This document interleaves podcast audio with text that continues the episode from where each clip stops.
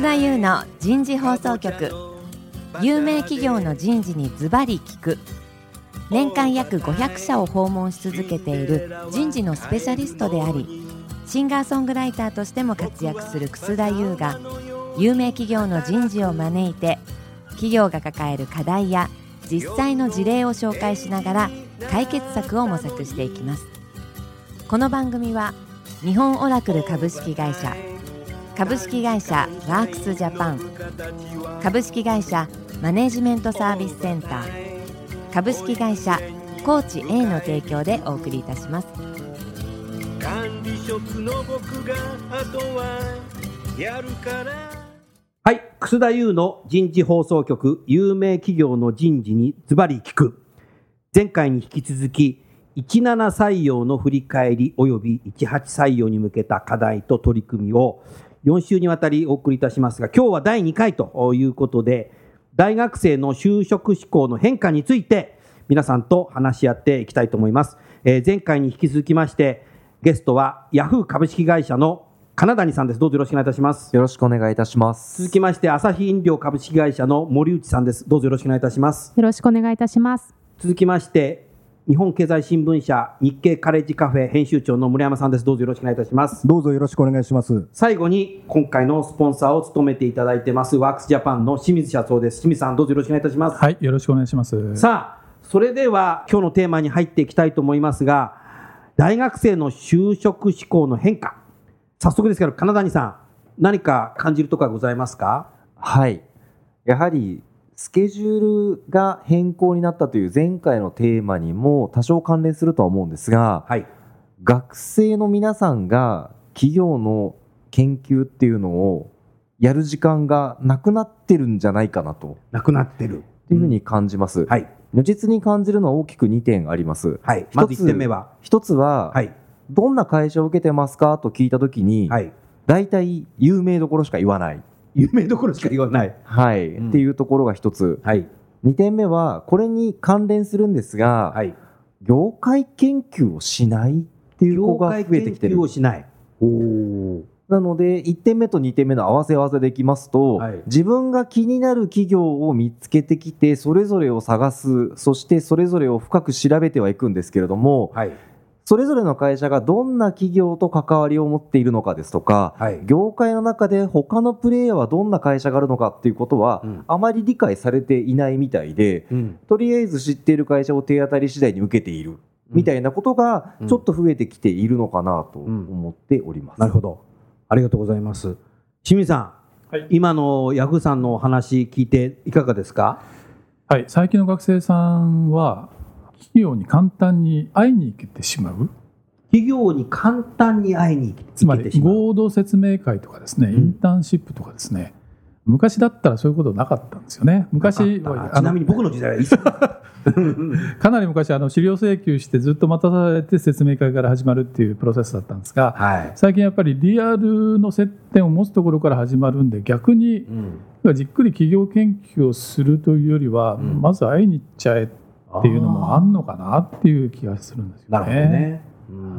あの人気企業ランキングとかでですね、はい、企業選択の理由をこうよく見ていると、はい、会社の雰囲気がいいっていうのにつけてる学生さんすごく多いですね。会社の雰囲気、はい、なるほど。ですから従来だったら会社の雰囲気を感じるのはずいぶん後ろのプロセスだったんですけど、うん、なるほど。比較的最近は就活始めたか始めないかのうちに、もう雰囲気を知るようなところにやっぱり行ってしまうんですね。うん、逆に会社の説明を聞きに行くより会社の雰囲気を見に行くみたいな。ね、まあ研究に集中しないっていうんですかね。なるほど。えー、そういうことにこうつながってんじゃないかなっていうのはちょっと個人的には思いますね。金谷さんいかがですか？はい。本当に清水さんおっしゃるのを深くうなずきながら聞いてたんですけれども、どうん、合わせて感じることは、はい、企業を研究する前にその雰囲気を感じてしまうというのに加えて、はいうんやりたいことができるかみたいな。やりたいことができるか。はい。もうやりたいことってもう持ってんの、学生は。そうですね。ここが大きな軸になっているようで、うこれは全く否定するつもりはないんですけれども、はい、ともすれば自分の可能性狭めてないから大丈夫かなって心配になることはあります。なるほど。うん、そうだね。最近そういう学生が多いね。うん。村山さんいかがですか？そうですね。あの今、いろんな大学から業界研究とか会社分析教えてくれって言って講義に呼ばれることがあるんですけど、なるほど。まあ、学生さん自身がですね例えば新聞なかなか読んでないとか、はいうんうん、そういう専門書をなかなか読んでないっていう場面が多くて、はい、で代わりにじゃあ簡単にかいつまんで結果だけを教えてくれみたいなことを言われるんですね。そうなんだ本当は自分で苦労して情報を集めて、うん、自分で苦労して分析して身につくもんだと思うんですけれどもね、はい、結構そこら辺結論が焦ってるなっていう気がするんです。なるほどだからできるだけ早めの学年からですねいろんなものを見たり聞いたり自分で挑戦して体験するっていうことが貴重かなというふうには思いますよね。なるほどね。ありがとうございます。苦労しない学生は後々就活で苦労するぞということに尽きるのかもしれませんね。ありがとうございました。さあ、じゃあ引き続きまして朝日飲料の森内さんいかがですか？はい、まさに金谷さんがおっしゃってた通りなところもありまして、はい、我々もあの面接の道中でですね、うん、まあ、どんな会社を他に受けていらっしゃるんですかというようなことをやっぱ聞く機会があるんですけれども、はい、その時にやはり業界を絞るというよりも会社を選んで、うん、まあ、受けてるなという印象がとても今年は多く感じました。そうですか。例えば同じ飲料業界を受けていないで、うん、例えば全く違う商社ですとか、まあ、金融関係ですとかはい、っていうところと最後朝日飲料迷っているとかそういう学生が今年は割と多く感じたことがありりました。うんあとはですね今のお話と少しトーンは違うんですけれども、はい、最近はグローバルその海外で働くことができるかどうかみたいなことを、はいうん。おっしゃる学生がかなり増えたなというふうに思っています。それは本人自身が海外で働きたい。働きたいっていうはい。っていう学生が最近は増えているなというふうに思ってます、うん、おそらくですね今海外より身近なものになって、うん、学生のこれまでの経験を聞くと留学とか、まあ、海外旅行行くっていうことが割ともう学生の中で当たり前になってきているフィールドになってるんですね。そう、ねうん、そういった中でもう海外で活躍したいっていうようなことを志望している学生が割と多くなってきてるなっていうのは最近の傾向ではちょっと特徴的かなと思ってます。うん、ありがとうございます。清水さん全体通してそういう結構あるんだろうか？金谷さんがおっしゃってたやりたいこと症候群ってでもいいんですか、ね、やりたいこと症候群。あのやっぱりそれを言わずして面接という流れみたいな感じのところがあってですね、うん、必ずやっぱりそれを言って面接を終わりたいってことですね。うん。うんただ私どもの会社も新卒採用やってますけども、はい、よく最終面接でやりたいことはできますでしょうかっていう質問あるんですけど、私はあのきっぱりできるかもしれないけどできないかもしれないって 言ってます。うん、はい。うん、あのやっぱり会社が求めるものと学生がやりたいことのギャップって必ずあると思うんですよね。なるほど。はい。だからまあその辺のギャップが必ずしも悪いとは思ってなくって当然あの何の経験もスキルもない学生さんが入ってくるわけですから、うん、入社の前の段階ではギャップはあってもしかるべきと思うんですね。ただやっぱり方向感として個人の成長と企業の成長っていう観点、まあ、大きなこう方向性で、こうなんかすり合わせをしてもらいたいなというふうに思ってますね。なるほど、うん、ありがとうございます。それでは企業さん相互に何か質問していただければ今日はいいかなと思うんですけど森さんあのヤフーさん何かご質問ございますか？ヤフーさんの方では学生にどんなことを求めてらっしゃいますか？どういう人たちが働いてほしいなというところ求める能力というか資質というかそういうものがあったら教えてください。はい、ありがとうございます。どんな資質とかどんな能力を求めているかという点でご質問いただいたんですけれども、はい、いろんなことを求めてはいるんですけれども、うん、あえてこの場でご説明させていただくとしたら大きく2つかなと。はい、1つは、うん、自分自身で自分自身を成長させていける人間であるという点が1つ、うん、あともう1つは、はい。自分で自分に限界を作らないなるほど。っていうところが一つだと思っています。うん、それぞれ共通しているんですが、うん、やはり我々が所属しているインターネットという業界においては、はいはっきり言ってもゲームルールのチェンジがいろいろ起こってしまうと。そうですね。いう中で自己成長を自らこうどんどんしていかないとそのルールについていけない、うん、もしくはそのゲームルールを作る側に回れないですとか、うんうん、あとは自分で自分の限界を作らないっていうことをやっておかないと、うん、ある意味こう正解がないこの業界ですのでなるほど。この辺かなって限界を作らずにもっといけるんじゃないか、もっと大きいことできるんじゃないか、うん、そんなことを考えながら動ける人間であってほしい、と思ってその辺を見ながら採用させていただいております。なるほどなるほど。そうすると成長意欲があって変革しようとする意欲の高い人っていうこと、その通りですよね。その辺は面接で分かるの？それがですねそうですよね。いろいろと試行錯誤しておりましてうまくいってますか？そうですね。うまくいき始めたということかもしれないんコツが分かってきた、えー、大きく今回2017年の採用から変えた点は2つです、はい、1つは一次面接、二次面接、三次面接と、まあ、面接のステップあるんですけれども、はい、人によって回数が違う。え本当ですか？っていうのがまるっきり違くてですね。あそうなんだ。はい。最低これを確認しなきゃいけないよねっていうポイントはあるんですけれども、はい、学生の方にとっては、ヤフーに対する疑問がなくなるまで、うん、我々にとっては学生の方に対する疑問がなくなるまで、うん、いつまででもお付き合いしてお話ししましょうと。そういうふうに変えたんだ。っていうふうにやっています。うん、それが一つ、うん、あともう一つは、今まで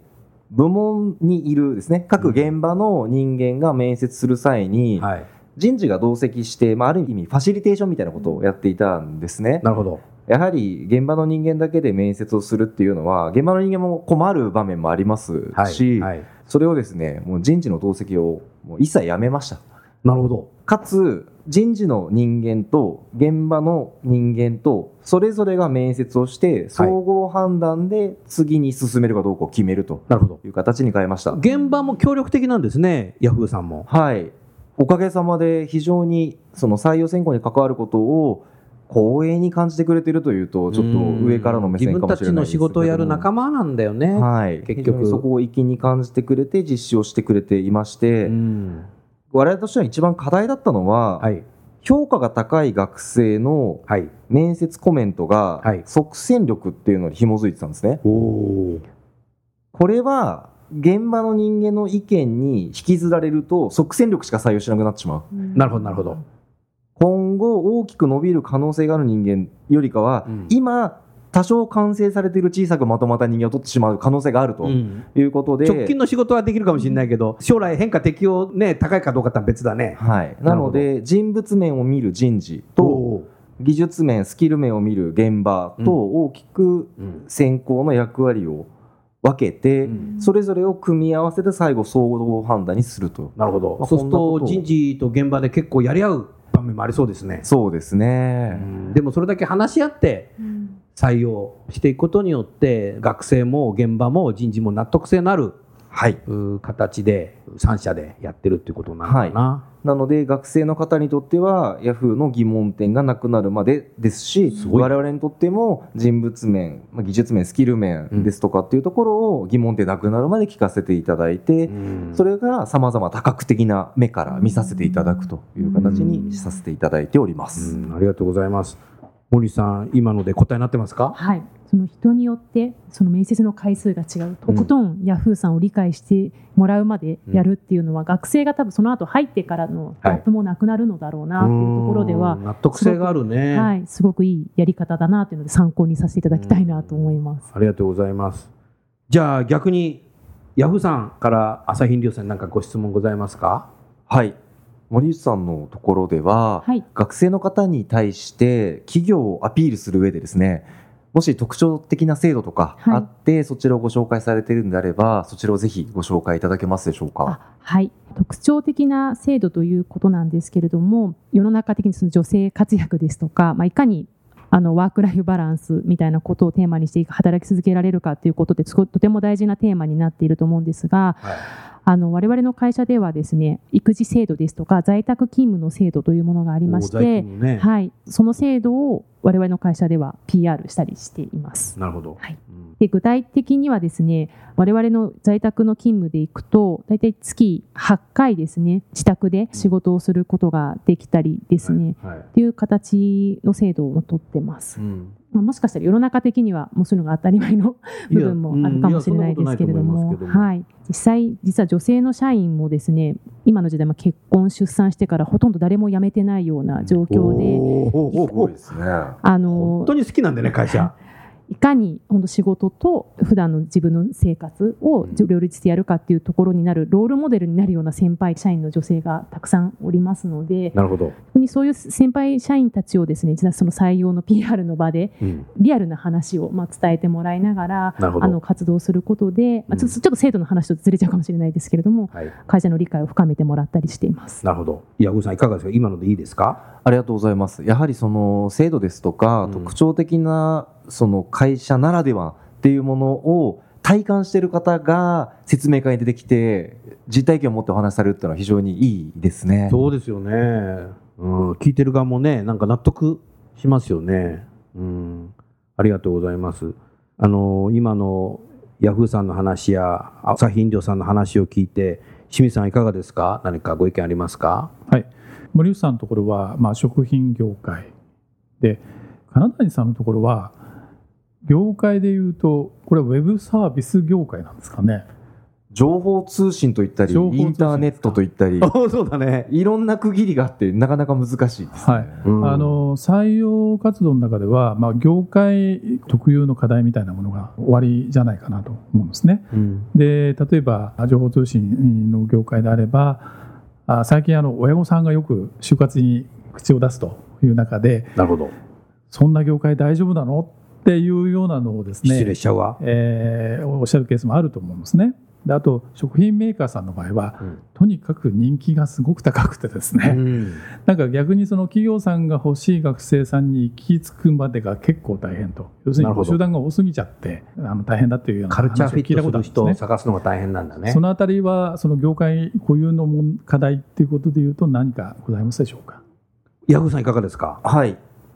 今清水さんにおっしゃっていただいた点は結構課題は課題なんですね、はい、例えば、うん、これはどこの人に言えばいいのか全くわからないんですけれども、うん、企業をちゃんとデータで見ていきましょうねという教育を多分受けていらっしゃって、うん、その中に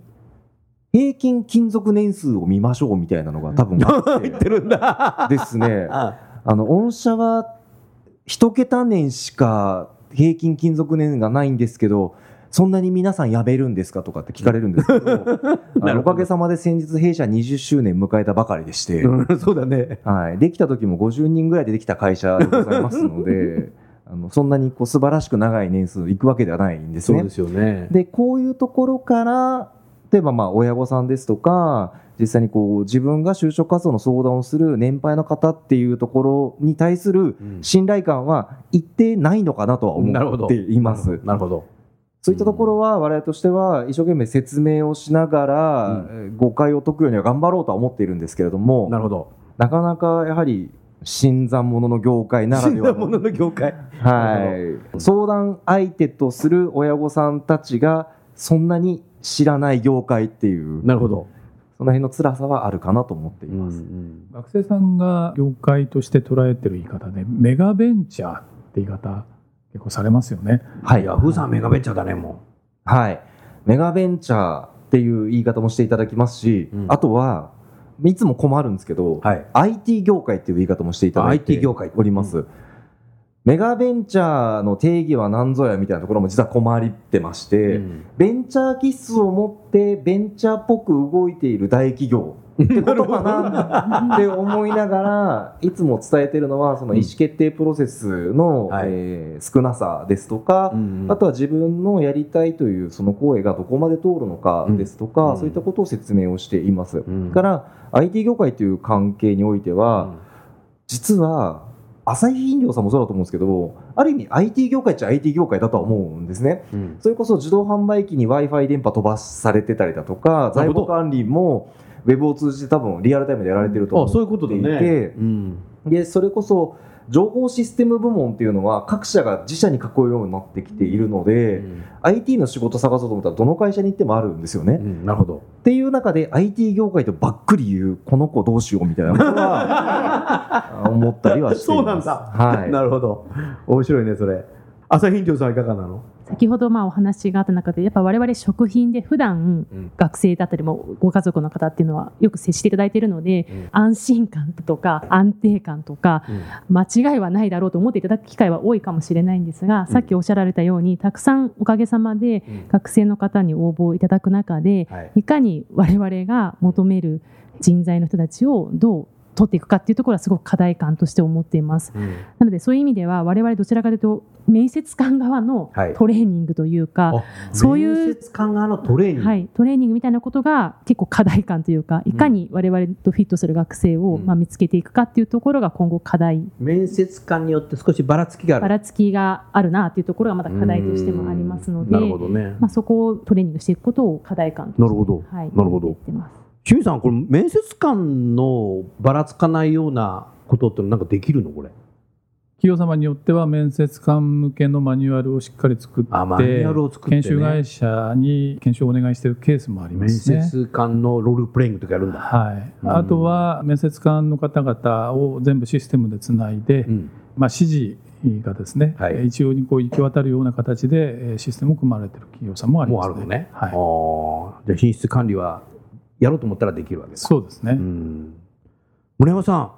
せっかく今あのヤフーさんの業界朝日飲料さんの業界ありましたけど新聞記者さんの業界ってどうなんだろう？日経さんに応募してくる人ってのは最近どうなんだろう？そうですね。あのいくつかの特徴あるんですけれども特徴がある。まずね一番大きいのは、うん、女性がすごく多いってことですね。女性が多いの？多いんですよ。それは新聞記者やりたい。新聞記者やりたい。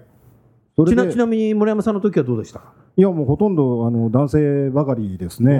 それはそれは何今女性になっちゃったのかな？でそれがもう最近は3、4割新入社員で女性が入ってくる。えそうなんだ。えー、それでもう一つはあれですね。あのやはりあのさっき各社でね、はい、えー、皆さんもおっしゃったように。うんグローバルとか、なんとかっていうことで、やっぱり留学経験があったり、はい、えー、語学が堪能な学生さんの比重が多いなという気がしますよね。で、まあ、日経新聞の場合はあの、イギリスのフィナンシャル・タイムズも同じグループ会社になったということもあって、そうですね、より一段とグローバル化を進めなきゃいけないんですけれども、うんうん、まあ、そんな中で、TOEIC で例えばハイスコア取ってますというような学生さんの比重が非常に増えてる。増えてる。だから面白いんですね、入社式なんか毎年出てるんですけれども、はい、日経新聞では入社式ですねあの全役員とか私たちの前で、はい一人一人の新入社員がですね、まあ、挨拶するんです。おお、そうなんだ。そしたらですね、なんか私はこんなことしたいんです。配属よろしくお願いしますみたいな。おお、すごい。もう、あの、私たちですね、あの、恥ずかしがり屋からするとですね、自分の新人の時にあんな堂々と、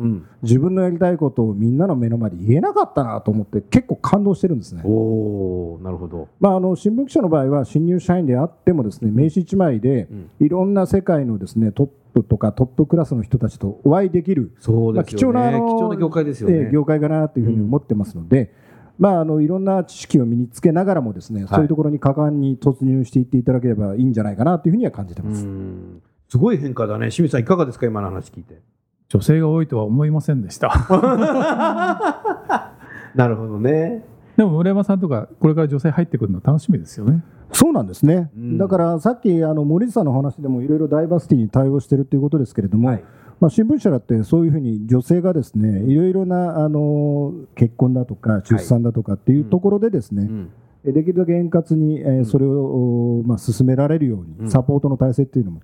やり始めてますし、なるほど、まあ、その辺はですねあの昔の新聞社のイメージとかなり変わったかなという気がしますね。なるほど変わっていかなきゃだめだね。だめだと思いますね。なるほどね。で余談なんですけどさっき言ったその、まあ、グループ会社だとフィナンシャル・タイムズとかだと、はい、夜中まで働いている人そんなにいないらしいんですね。早く帰らせてると、うん、だからやっぱり欧米の企業ですから、うん、ダイバーシティっていうのはかなり一生懸命取り組んでるということなんですね。だからそういうことはあの日本の新聞業界もですねいろいろと今一生懸命やってるところかなという気がします。なるほど。ありがとうございます。ヤフーさんは女性の活躍っていうのは何か積極的にされてるんですか？はい。いつもですね学生の方にこう、女性がっていう話は質問されるときに答えてるんですけれども、はい、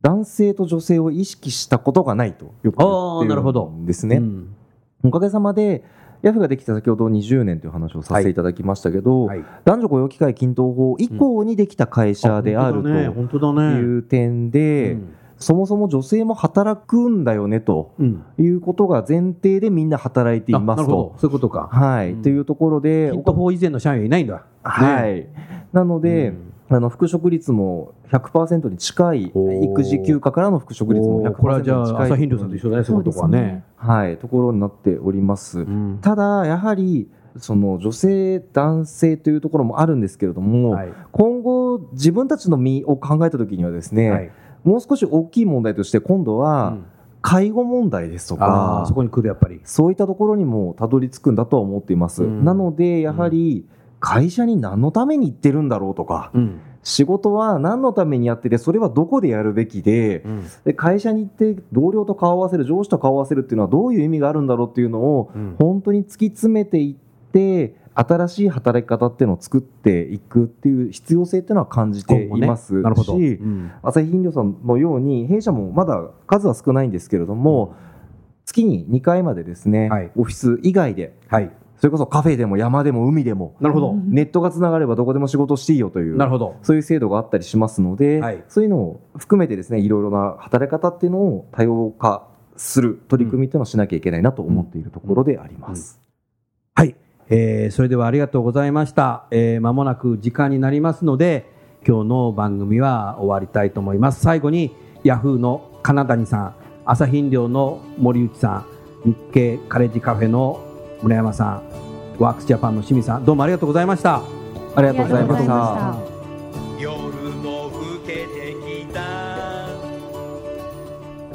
今回のお話はいかがでしたか？楠田優の残業イルミネーションとともにエンディングといたします。この番組は日本最大級の人事ポータルサイト HR プロのウェブサイトからもお聞きいただくことができます。HR プロでは人事領域に役立つさまざまな情報を提供しています。ご興味がある方はウェブサイトをご覧ください。この番組は先進テクノロジーで企業の人事業務を革新する日本オラクル株式会社。企業の人材採用支援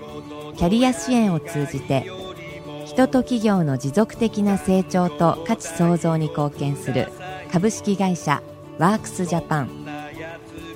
企業の人材戦略